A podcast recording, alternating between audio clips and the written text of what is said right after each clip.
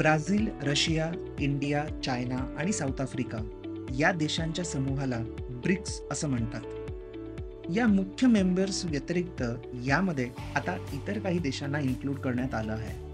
ब्रिक्सच्या या एकंदरीत विस्ताराचा आपण कसं विश्लेषण केलं पाहिजे आणि या विस्तारित समूहातून जागतिक दृष्ट्या काय फायदे किंवा काय तोटे आपल्यासमोर येतील हे आज आपण ऐकणार आहोत. But before that data spot पॉडकास्टच्या latest एपिसोडमध्ये काय काय डिस्कस केलेलं आहे हे ऐकूयात. जी एस टी म्हणजेच goods and service tax implement करून सहा वर्ष झाली आहेत. हा बदल एक रिव्होल्युशनरी मानला जातो. पण यातून खरंच किती फायदा झाला आहे हे आम्ही डेटा स्पॉटच्या पाचव्या एपिसोडमध्ये मांडलेलं आहे. थोडक्यात उत्तर सांगायचं तर फॉर्मलायझेशन बऱ्याच प्रमाणात झालं आहे असं आपण म्हणू शकतो. बट ओव्हरऑल मॅक्रो लेवलवर सरकारी तिजोरीच्या आणि आर्थिक विकासाच्या दृष्टीने आपल्याला काही वेगळा फायदा झालेला नाही आहे ते का, कसं आणि त्यातले काही डिस्क्लेमर जाणून घेण्यासाठी तो एपिसोड नक्कीच डेटा स्पॉटच्या यूट्यूबवर पहा. मी शो नोट्समध्ये त्याच्या लिंक्स देखील दिलेल्या आहेत. नाव let's go back to BRICS discussion.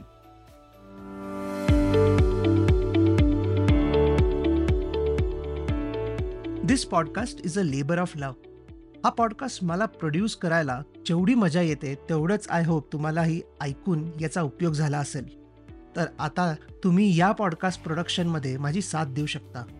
Show नोट्समध्ये दिलेल्या एका लिंकवर जाऊन तुम्ही माझी एक कॉफी स्पॉन्सर करू शकता किंवा एक अख्खा heavy lunch. Keep listening and sharing this podcast. Thank you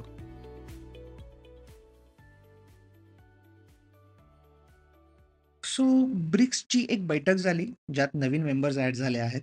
त्यात Argentina, Egypt, Ethiopia, Iran, Saudi Arabia आणि युएई या देशांचा समावेश आहे.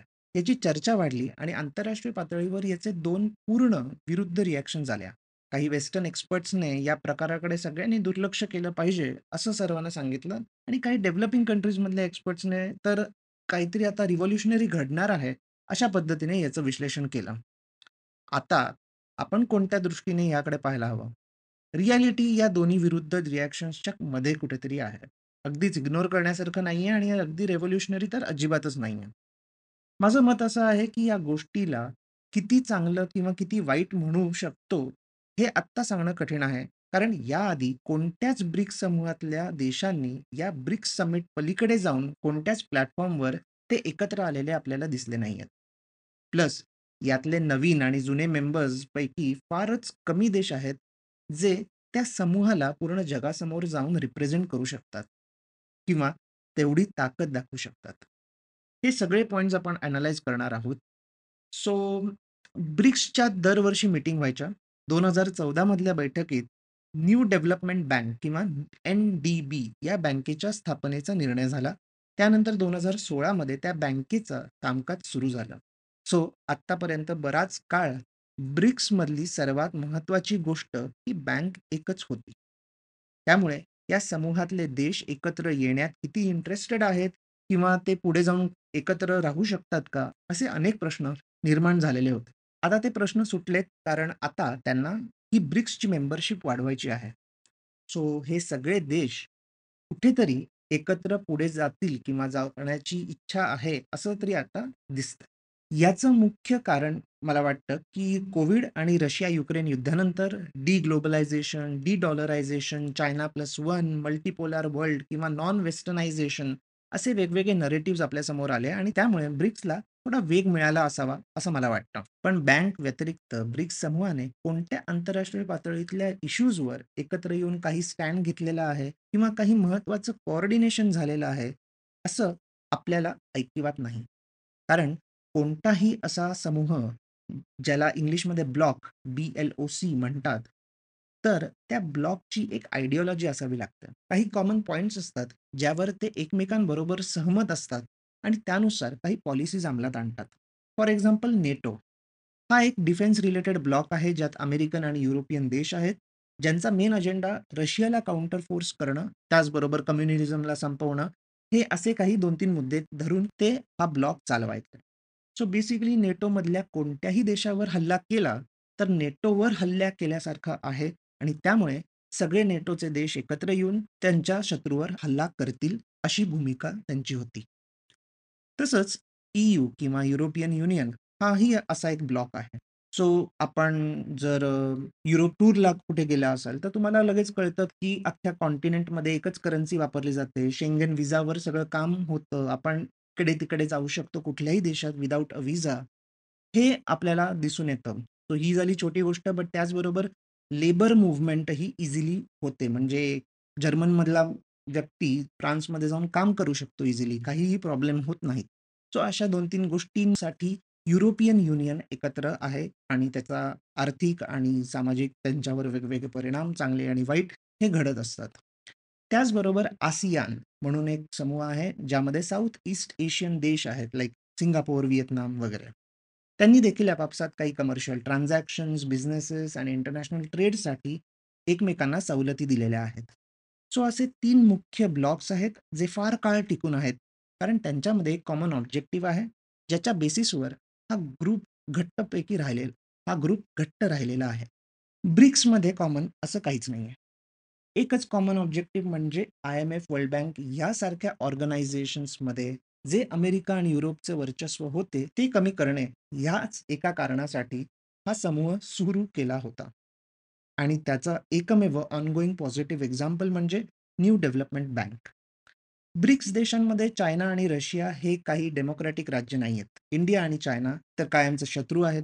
आणखीन काही नवीन राष्ट्र आहेत, ज्यांनी ॲप्लिकेशन केलंय आणि त्यात पाकिस्तानही आहे. सो पुढे जाऊन पाकिस्तानही त्यात आला, तर मग इंडिया आणि पाकिस्तान एका प्लॅटफॉर्मवर किती काळ राहू शकतो, हे आपल्याला नव्याने सांगायची गरज नाहीये. सो एकंदरीत पाहिलं तर कॉमन असा कोणताच पॉइंट दिसत नाही.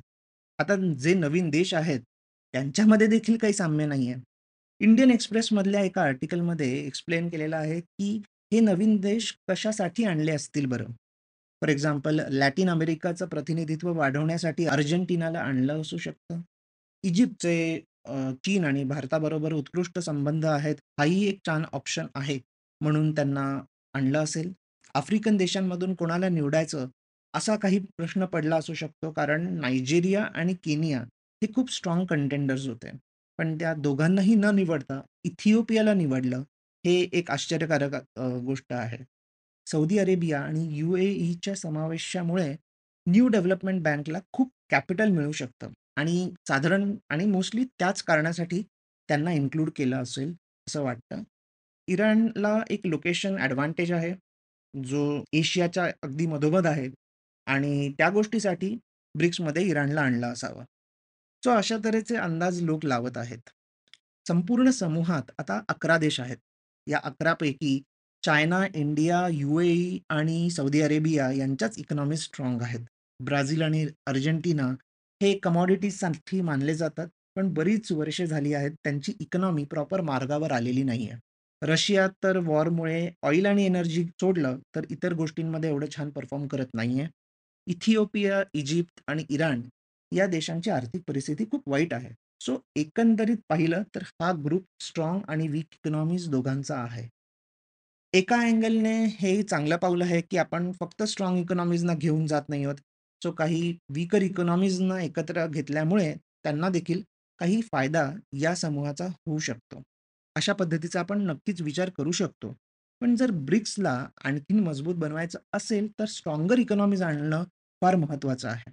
यातले जे मिसिंग कंट्रीज आहेत, त्यापैकी इंडोनेशिया हा एक फार महत्त्वाचा देश आहे, असं मला वाटतं. पण इंडोनेशियाने अजून ॲप्लिकेशनही दिलेलं नव्हतं ब्रिक्ससाठी. त्यामुळे ते आता येऊही शकत नाहीत, इव्हन इफ कोणाला पाहिजे असतील. पण डेव्हलपिंग कंट्रीजपैकी इंडोनेशिया हा एक महत्त्वाचा देश आहे आणि ब्रिक्स देशांनी त्यांना आणण्याचा प्रयत्न नक्कीच करायला हवा. तर आता पाहूयात कोण-कोण आहेत असे देश ज्यांनी ॲप्लिकेशन केलं होतं. तर ही आहेत देशांची नावं. Algeria, Bahrain, Bangladesh, Belarus, Bolivia, Cuba, Honduras Kazakhstan, Kuwait, Palestine, Senegal, Thailand, Venezuela आणि व्हिएतनाम. त्याचबरोबर काही असे देश आहेत, जे कदाचित पुढे जाऊन ब्रिक्समध्ये प्रवेश करू शकतात किंवा त्यांनी थोडा इंटरेस्ट दाखवलेला आहे. यातले देश आहेत Afghanistan, Angola Comoros, D R काँगो, Gabon, Guinea Bissau, Nicaragua, Pakistan, Sudan, Syria Tunisia, Uganda आणि झिम्बाब्वे. तर हे असे पोटेन्शियल कॅन्डिडेट्स आहेत ब्रिक्ससाठी. कंट्रीजची लिस्ट ऐकून लक्षात येईलच किती अंडर डेव्हलप्ड इकॉनॉमीजना ब्रिक्स बरोबर यायचं आहे. अंडर डेव्हलप्ड इकॉनॉमीजना घेण्यात प्रॉब्लेम काहीच नसतो. पण बऱ्याचदा आपल्याला दिसलेलं आहे, की या देशांना कर्ज दिलं जातं, पण ते कर्ज परत फेडण्याची त्यांची तयारी किंवा कॅपॅसिटी नसते. सो जे आय-एम-एफ, वर्ल्ड बँक करत आलंय म्हणजे कर्जावर कर्ज देणं आणि मग ते कधी-कधी रिस्ट्रक्चर करणं म्हणजे त्यातल्या काही तरतुदी बदलणं किंवा मग काही अमाऊंट माफ करणं किंवा कधी-कधी लमसम अमाऊंट माफ करणं, अशी पावले त्यांना उचलावी लागलेली होती. सो ब्रिक्सच्या ऑब्जेक्टिव्हजमध्ये हे बसतं का? किती प्रमाणात बसतं? आणि मग जर परतफेड केली नाही, तर मग पुढे काय? या अशा सगळ्या प्रश्नांना त्यांना सामोरं जावं लागेल. आय एम शुअर तिथे तज्ञ लोक आहेत, जी हे सगळ्या गोष्टी पाहत असतीलच.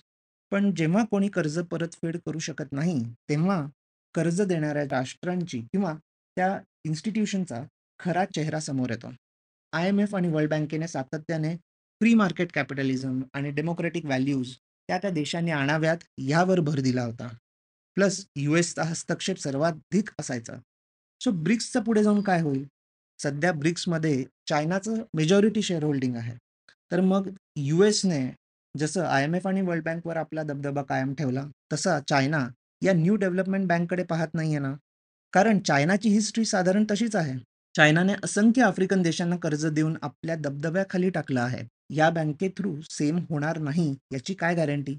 आणि हे विलन आहेत अशा पद्धतीने मी बोलत नाहीये. पण कर्ज ही अशीच गोष्ट आहे.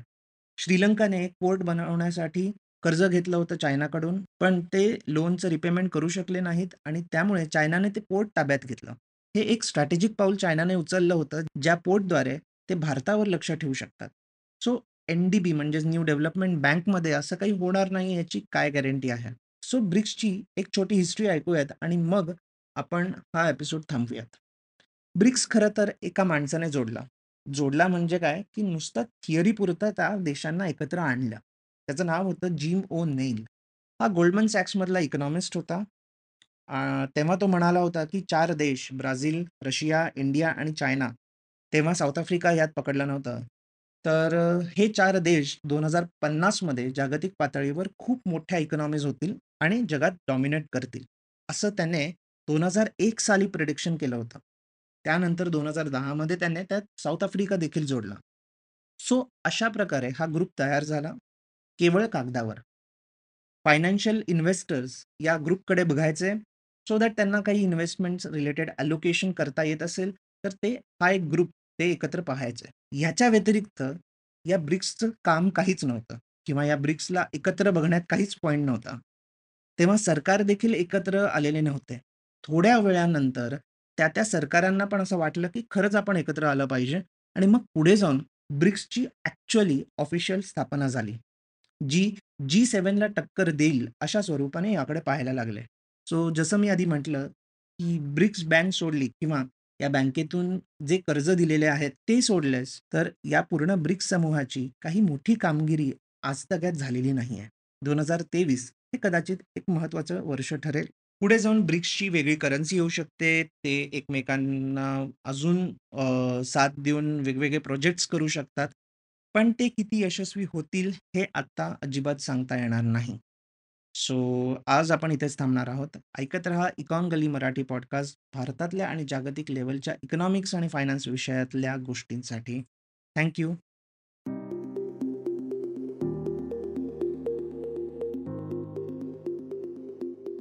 तुम्ही हा एपिसोड स्पॉटीफाय ॲपल पॉडकास्ट बिंच pods Gaana, Jio Saavn, Amazon music, Wynk music apps, Econ गलीच्या वेबसाईटवर आणि कुठल्याही लीडिंग पॉडकास्ट ॲप्सवर ऐकू शकता.